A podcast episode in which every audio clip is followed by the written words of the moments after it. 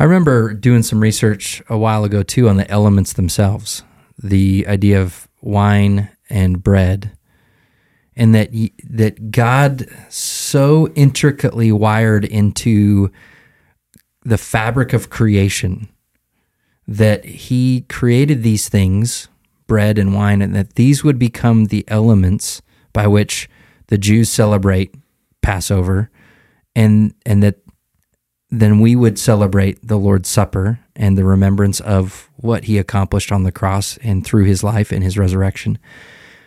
But that these elements themselves imitate and cause us to look at what is accomplished. So, bread, when it's at its height, so wheat, when it's harvested, is at the fruit of its life, it's at the, the pinnacle of its life, and then it's cut down, it's crushed and then it's you know kneaded and, and beaten and then eventually it's baked so that it will give us life Yeah. and so bread is sacrificed so that we can have life Yep. and that's a when he says this is my body he's about to give up his body and it's going to be beaten and uh, not completely crushed but there's a there's a crushing a beating that's going to happen and he's going to give up his life so that we can have life when you think about the profound influence of the bible on the world the way that it has shaped our culture whether you're a, follower of Christ or not, it's probably a good idea that you know at least what it says. It's going to be about us taking and reading the Bible.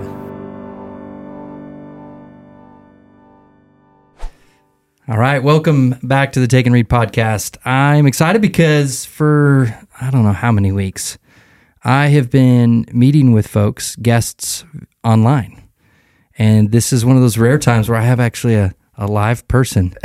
if you can't see, I just touched Howard because I can. And I didn't respond. I just let you do it. That's true. so I, I, don't know how real it was. Uh, anyway, it's good to have Howard me back in, in the podcast studio here. And uh, we are coming to you live from from up north in Montana, and where it's still winter. Wherever you are, it could be summer, but it's not summer it's here. full on winter. Yeah, it's still winter here. Winter number three. Uh, and one of the things that I love about Howard is he is a passionate man. And so you at one point said, you told me, there's three things that you love. You love Jesus, you love your family, and you love bow hunting. Facts. it's true. And that your your greatest struggle every day is keeping those in the right priority. Yeah. Yeah. Winter winter helps yeah. because it kind of eliminates the third Yeah. for Yeah. the most part. So, uh, yeah, I'm curious how you do, um, how you do strike that balance, or when you know that is out of balance, because there are times where hunting season's here and it's only here for a little while, and so that's going to rev up. However, it's not top priority Right. although it could seem or feel or look like it is. So this is for anybody who's wrestling with they have passions they have in their life and there are times where that passion maybe looks like it's it's overshadowing a passion for Christ or a passion for family and loved ones or people. How do you know when you're out of balance or how do you strike that balance? well, I have a wife.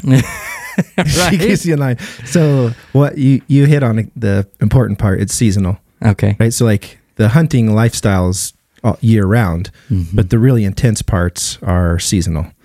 And so through through multiple failures, trial and error, worked out a system with my wife where we I check in and be like, okay, we we good? Okay. And then I have to do some husbandry and not just listen to her answer, but take in other cues in addition to her answer and be like, okay, is is this something like do I need to take the day off? Right. You know? And sometime in another date, I'll tell you some of the stories where like I took a half day because it was best to be home. Hmm. And the last half of the day was the best day of the season. Okay. Yeah. I'll So show you- you the mount on my wall. And did you did you come into that marriage with with an understanding? Like, was that something was she little- knew about you? Yeah, but it was a little unfair. So when we were married, we spent the first five years of marriage in, in Oklahoma. Okay. And I was going to school and then I was working at the school. So I didn't do a lot of hunting. She just mm-hmm. sort of something that she knew that I was I did, right?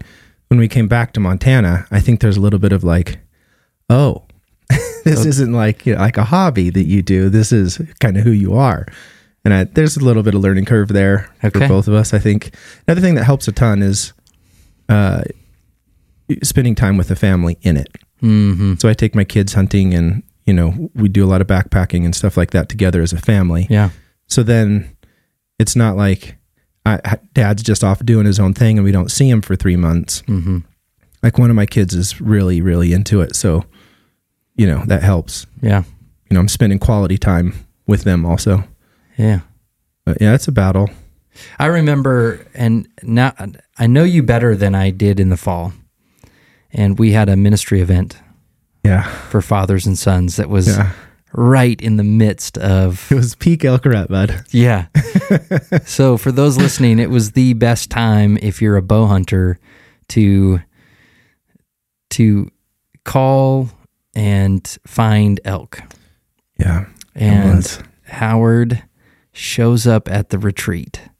And he did you didn't make it known like you weren't like I just want you to know what I've sacrificed here, but it was it, it became known no one wants that guy at the retreat. Like, oh, I don't really want to. yes, dragging it down. Right? But it, it, now that I know what I know about you, it's uh, it was cool. It was encouraging uh, to me Yeah, to see some someone like you who this is a pivotal time in a season that you're passionate about, and those opportunities are, are rare when you consider how how how short of a window that is, and Right. yet you were going to take that time with your your Yeah. sons. yeah.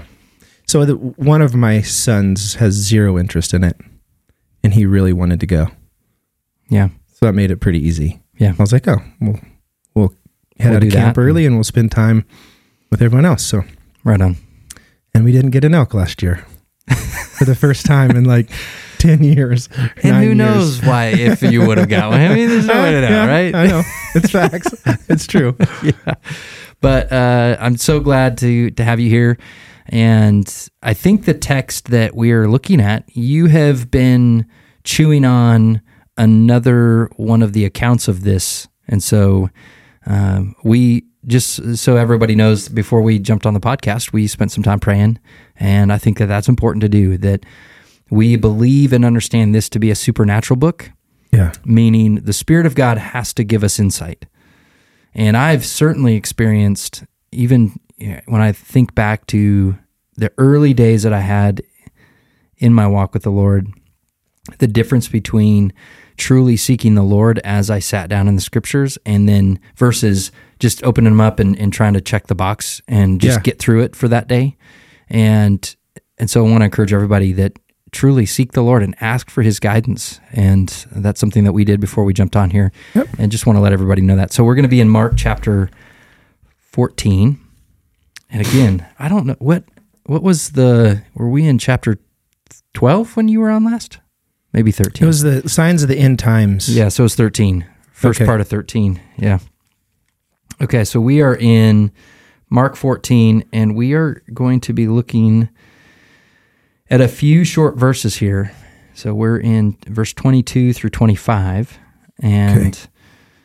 again, we are, you know, I try to try to limit how much time I spend recapping, but what we have been doing in the recent verses is we've looked at as Jesus has now arrived in Jerusalem and everything from that, you know, signs of the end times, things like that. He's now moving into uh, a sequence of events where his betrayal is is imminent, and it's been pred- predicted.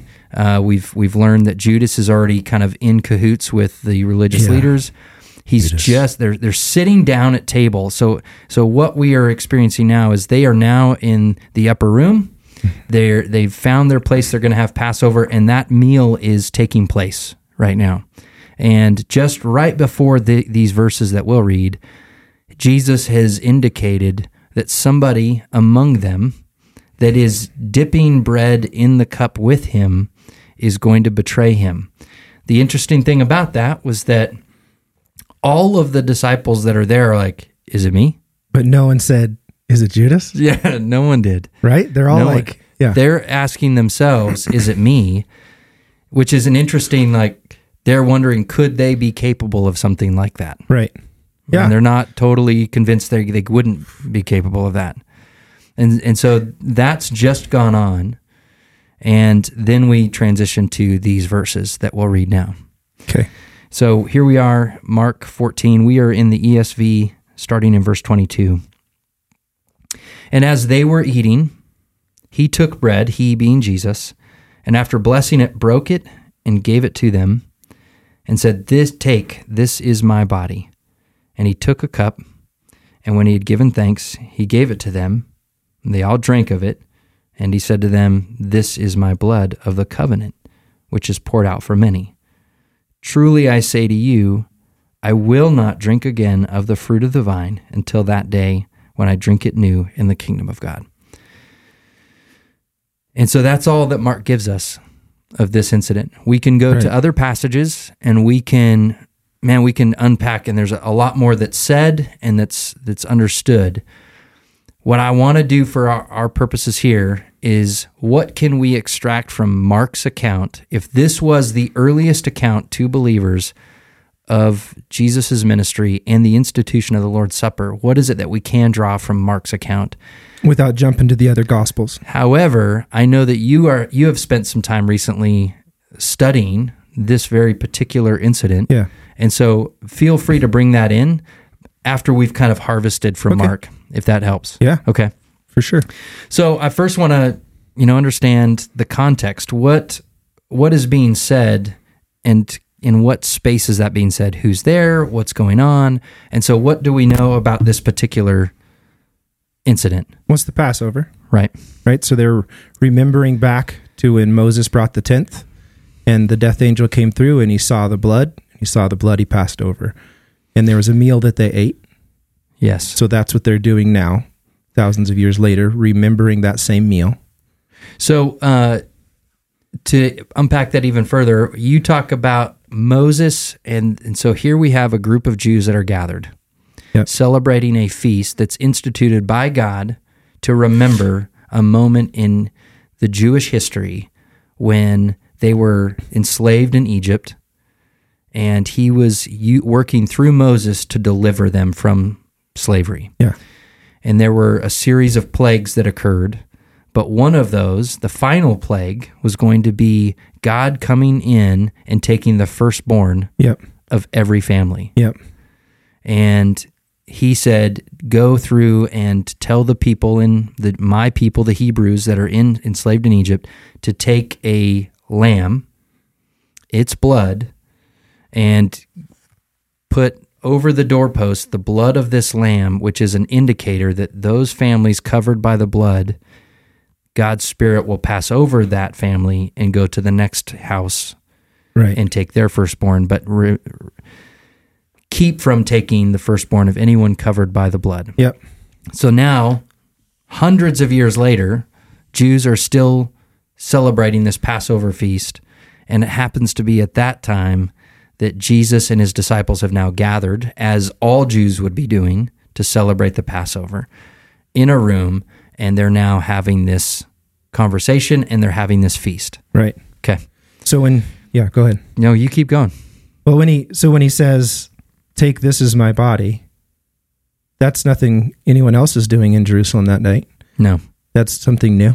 That's that is different. very new. he's he's it's the the last supper the last of the old and the first of the new is what he's establishing right here Yeah, it's a significant moment in history yep this night that he is taking something that they would have done for generations that ha- was packed full of all kinds of meaning that all of a sudden in God's perfect playing out of history that historic event actually anticipated this night. yes and without derailing this we can do like a homework assignment to study on your own Yeah. is the signs that indicate that Jesus was the Passover lamb. Hmm. He was born in Bethlehem. He was born where the sh- Passover lambs were kept.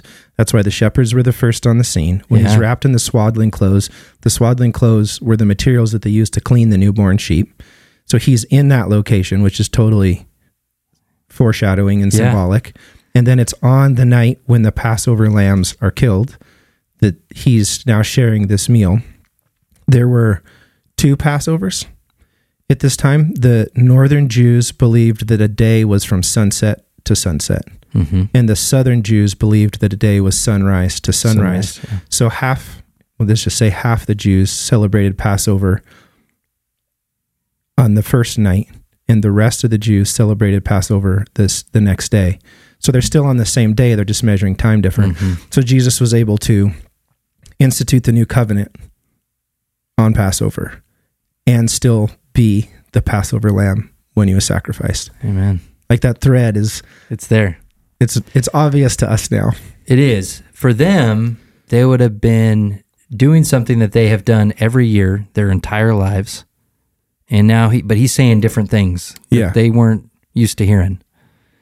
And I think that's important to note that here he's got these intimate followers and he's been trying to indicate to them, I'm the Messiah. Peter's recognized that, but didn't Yep. fully get what that meant. And he continues to perform these amazing signs and miracles. He's casting out demons. He's doing all this stuff. They arrive in the temple. He, they just get done hearing him teach on, man, this no stone's going to be left on top of itself, and they're trying to wrap their minds around this. What do you mean the temple's going to be destroyed Yeah. and it's going to be rebuilt? And uh, when will we know all this happens? And so he is every step of the way, and it's becoming more and more condensed, or kind of uh, maybe dense is the right word. It's his he's trying to give them an awareness of everything that they understood from their ancestors and what God had instituted was was a type or a foreshadowing of what would be accomplished in him. Yep. And Right. we don't know if they understood that that night or if that's part of what he talked about for 40 days after Yeah. he rose from the dead before Right. he ascended. But we can look back on it and with with a with a whole lot of research we can begin to kind of uncover the layers of meaning Yeah. that exist on this particular night. Anne and I are going through a study right now with, um, I won't say who, we'll just say Sadie. And we're doing a Bible study with Sadie, and we came to this part in John Mm. and we explained the Passover stuff and the, the Passover lamb. And she's like, I don't understand how they didn't see it. She's like, Mhm. how can they not get it? I'm like, well, we got a lot of hindsight, you know, Mhm. that helps us see what they couldn't see until until the time was right for it to be real revealed to them. And there's a sense in which he's talking about things that haven't happened yet. Yes. So he's saying, Yeah. "This is my body," Yeah. and they're like, uh, "I don't know what that means, but okay, Right. sure." And they're dipping and they're taking, "This is my blood," and they're like, "The blood of the new covenant." Well, they're gonna they're gonna understand covenant language. They're gonna understand wine and this represents my blood, and, and they may have some hooks to hang those ideas on, but some of it is still yet to happen. Yeah, they're still on faith mode. Right. right? Like I don't get this, but I get that I will. Like I'm trusting that it will make sense. Right. And you're Messiah, so we'll in faith believe and follow kind of thing. Mm-hmm. Yeah. Uh, so he says, "Take this, my body," and it's a, it's hard to confine yourself to this particular It is a little. account because there's so much more said other places, and I almost just continued with what I've read other places uh, when conducting kind of a communion or Lord's Supper service. But he says, "Take this, my body." Uh, so he's referring to this this bread uh, that he has blessed and he has broken, and he starts to distribute that out. And so these are elements. The the the bread and the cup would have been common elements at a table, but also very common at a Passover supper. Yep. Very um, important to have been there and present. Anything else in your kind of research around the way they celebrated Passover and other things that might be interesting to know about that in this? And I don't have anything in mind, but just curious. Have you ever done a Seder dinner? I have. So if you've done that, it's like a long thing. Right. It's not just sit down, smash some food, and and say a prayer or something. Like it's a long process. Mm-hmm. In my curiosity, I'm like, when in that process of like the normal meal that they were all accustomed to, did this take place? Mm-hmm. Right? Was it in? Did he work it in? Was it tagged on like at the end? Like, okay, so there's our meal, and now I'm going to break this bread. It's just curious. Yeah. There's, I don't think there's an answer for it, but it'd be interesting to know. I remember doing some research a while ago too on the elements themselves, the idea of wine and bread, and that that God so intricately wired into the fabric of creation that He created these things, bread and wine, and that these would become the elements by which the Jews celebrate Passover, and and that then we would celebrate the Lord's Supper and the remembrance of what he accomplished on the cross and through his life and his resurrection.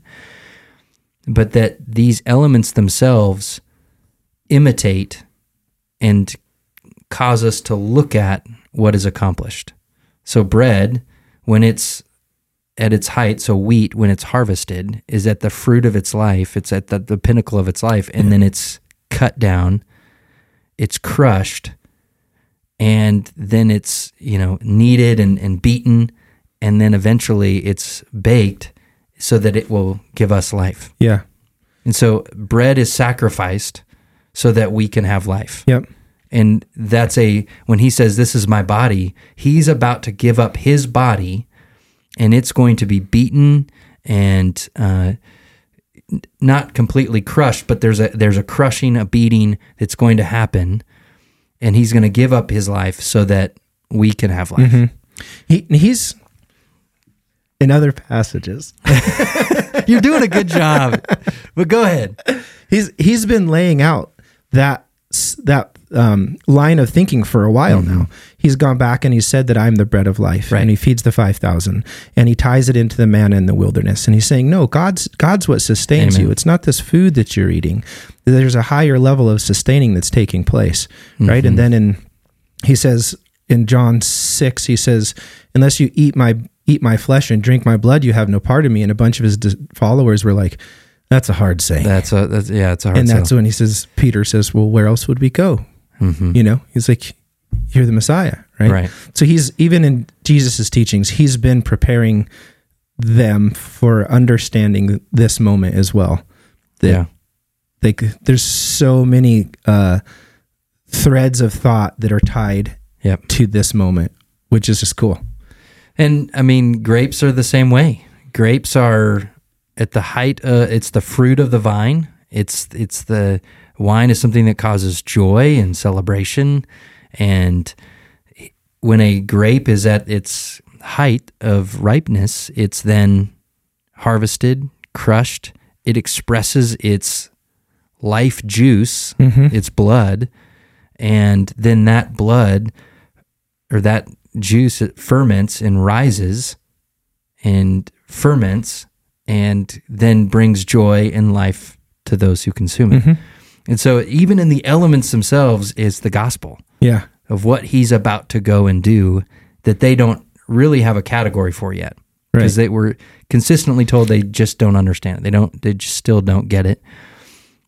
And and so it's interesting the point that you brought up out of John 6 that one of the reasons for persecution in the first century church was that they were believers were accused of cannibalism yeah yeah. that they were eat, literally eating the blood and and body of their their savior. Yeah. and so they were accused of this. And so there was still this this misunderstanding of the symbolism but the the deeper meaning that was going on here. And so some people even today would go i, I just don't i don't get it. I don't get this. Why do we do the juice and the and the bread? Is it snack time? What is it? And that's what my kids thought when they were little. They're and the the the elements would pass by them and they're like when do we get the snacks? Right. and so there's this like reality of this there is something going on here in what Christ is instituting and I think we have to remember that that this is something he made up. Yep. It's not something we made up cuz it would be really weird if we made it up. But he instituted something and why did he do it? Why is it that he does he says every time that we gather together, this should be something that we do. And I know for myself, I'm extremely forgetful. And I need constant reminders Right. of what what he has done and accomplished for for me. I don't know about you, but that's how I help my my kids understand, and I also, when I engage in these elements, uh, I'm always trying to just really clear my heart and my mind to remember what has been accomplished for me because that's why he did it. He said, "Do this in remembrance of me." And that's that's part of the Passover meal that that stayed the same. right. right? He says, and as often as you do this, you do it in remembrance of me. It's a reminder of what for them is about to take place and for us what has taken place. Amen. So it serves the same function because Yeah. he knows we need it. And I think when this is occurring and the spread of the gospel happens and the growth of the church as you kind of track through the book of Acts and first century, most of the people would have been illiterate. So you mm-hmm. have a large group of people that, that are receiving the gospel. And so the fact that Jesus takes something that's tactile, that is so yeah, that's a good point. Man. readily available that is now utilized to constantly reinforce the main thing yeah, Jesus, his life, his death, his resurrection over and over and over again because they didn't all have yeah. the book. it's a tangible parable that Yep. they could. Per- that's really good. Exactly. That's a great point. Yeah. Alrighty. So as we continue to wrestle with this, uh, this is again just after he's indicated one of you is going to betray me. Yeah. And he even indicates that one of you who is participating by sticking your bread in the same cup, Mm-hmm. one of you is going to betray me. Then, uh, as they were eating, he continues this lesson. He institutes this, what we call the Lord's Supper or communion, depending on your tradition. And he r- takes these things that already have incredible meaning and he translates that meaning and I don't know if he redefines it or just updates their their understanding of what these things mean and what God is going to use in these things. And then he says this thing in verse 25. Truly I say to you, I will not drink again of the fruit of the vine until that day when I drink it in the new kingdom of God. So that's a whole nother element here that we understand in the beginning of Mark, Mark chapter 1, verse 14, where it says Jesus goes around preaching the gospel of the kingdom of God, mm-hmm. saying, Repent and believe, the mm-hmm. kingdom of God is at hand. And he references the kingdom of God, saying it's it's at hand. And then throughout the whole gospel of Mark, it's time after time he is teaching or demonstrating his authority. And it's different from all other earthly authorities that that they encounter. Yep. So he teaches as one who has authority, not like the scribes.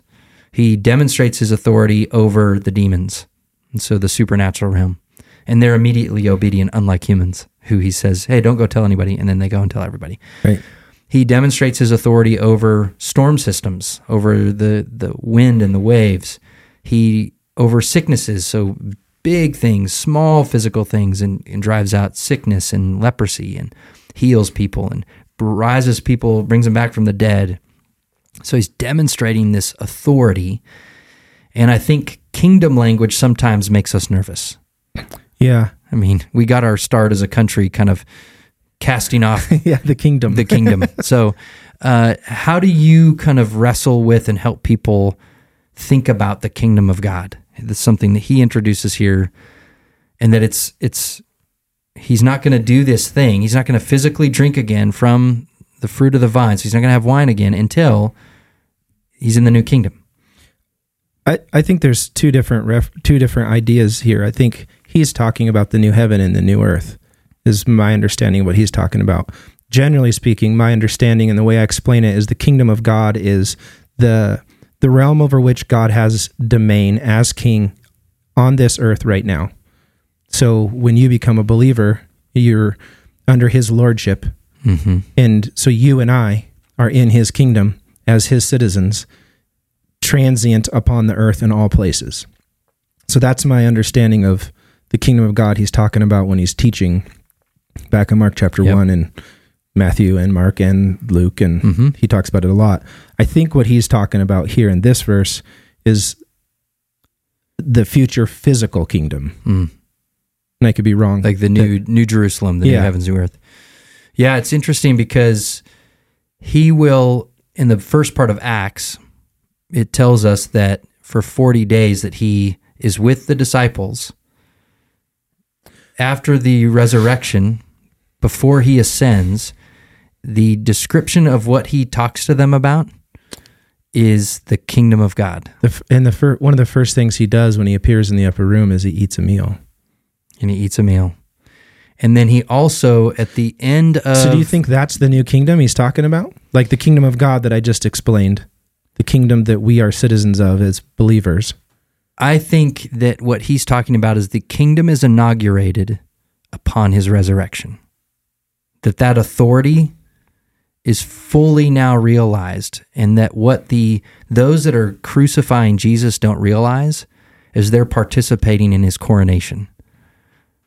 That he is now fully accomplished what humanity was supposed to do, which was walk in faithful, humble obedience and obedience in a sinful, fallen world means obedience to the point of death.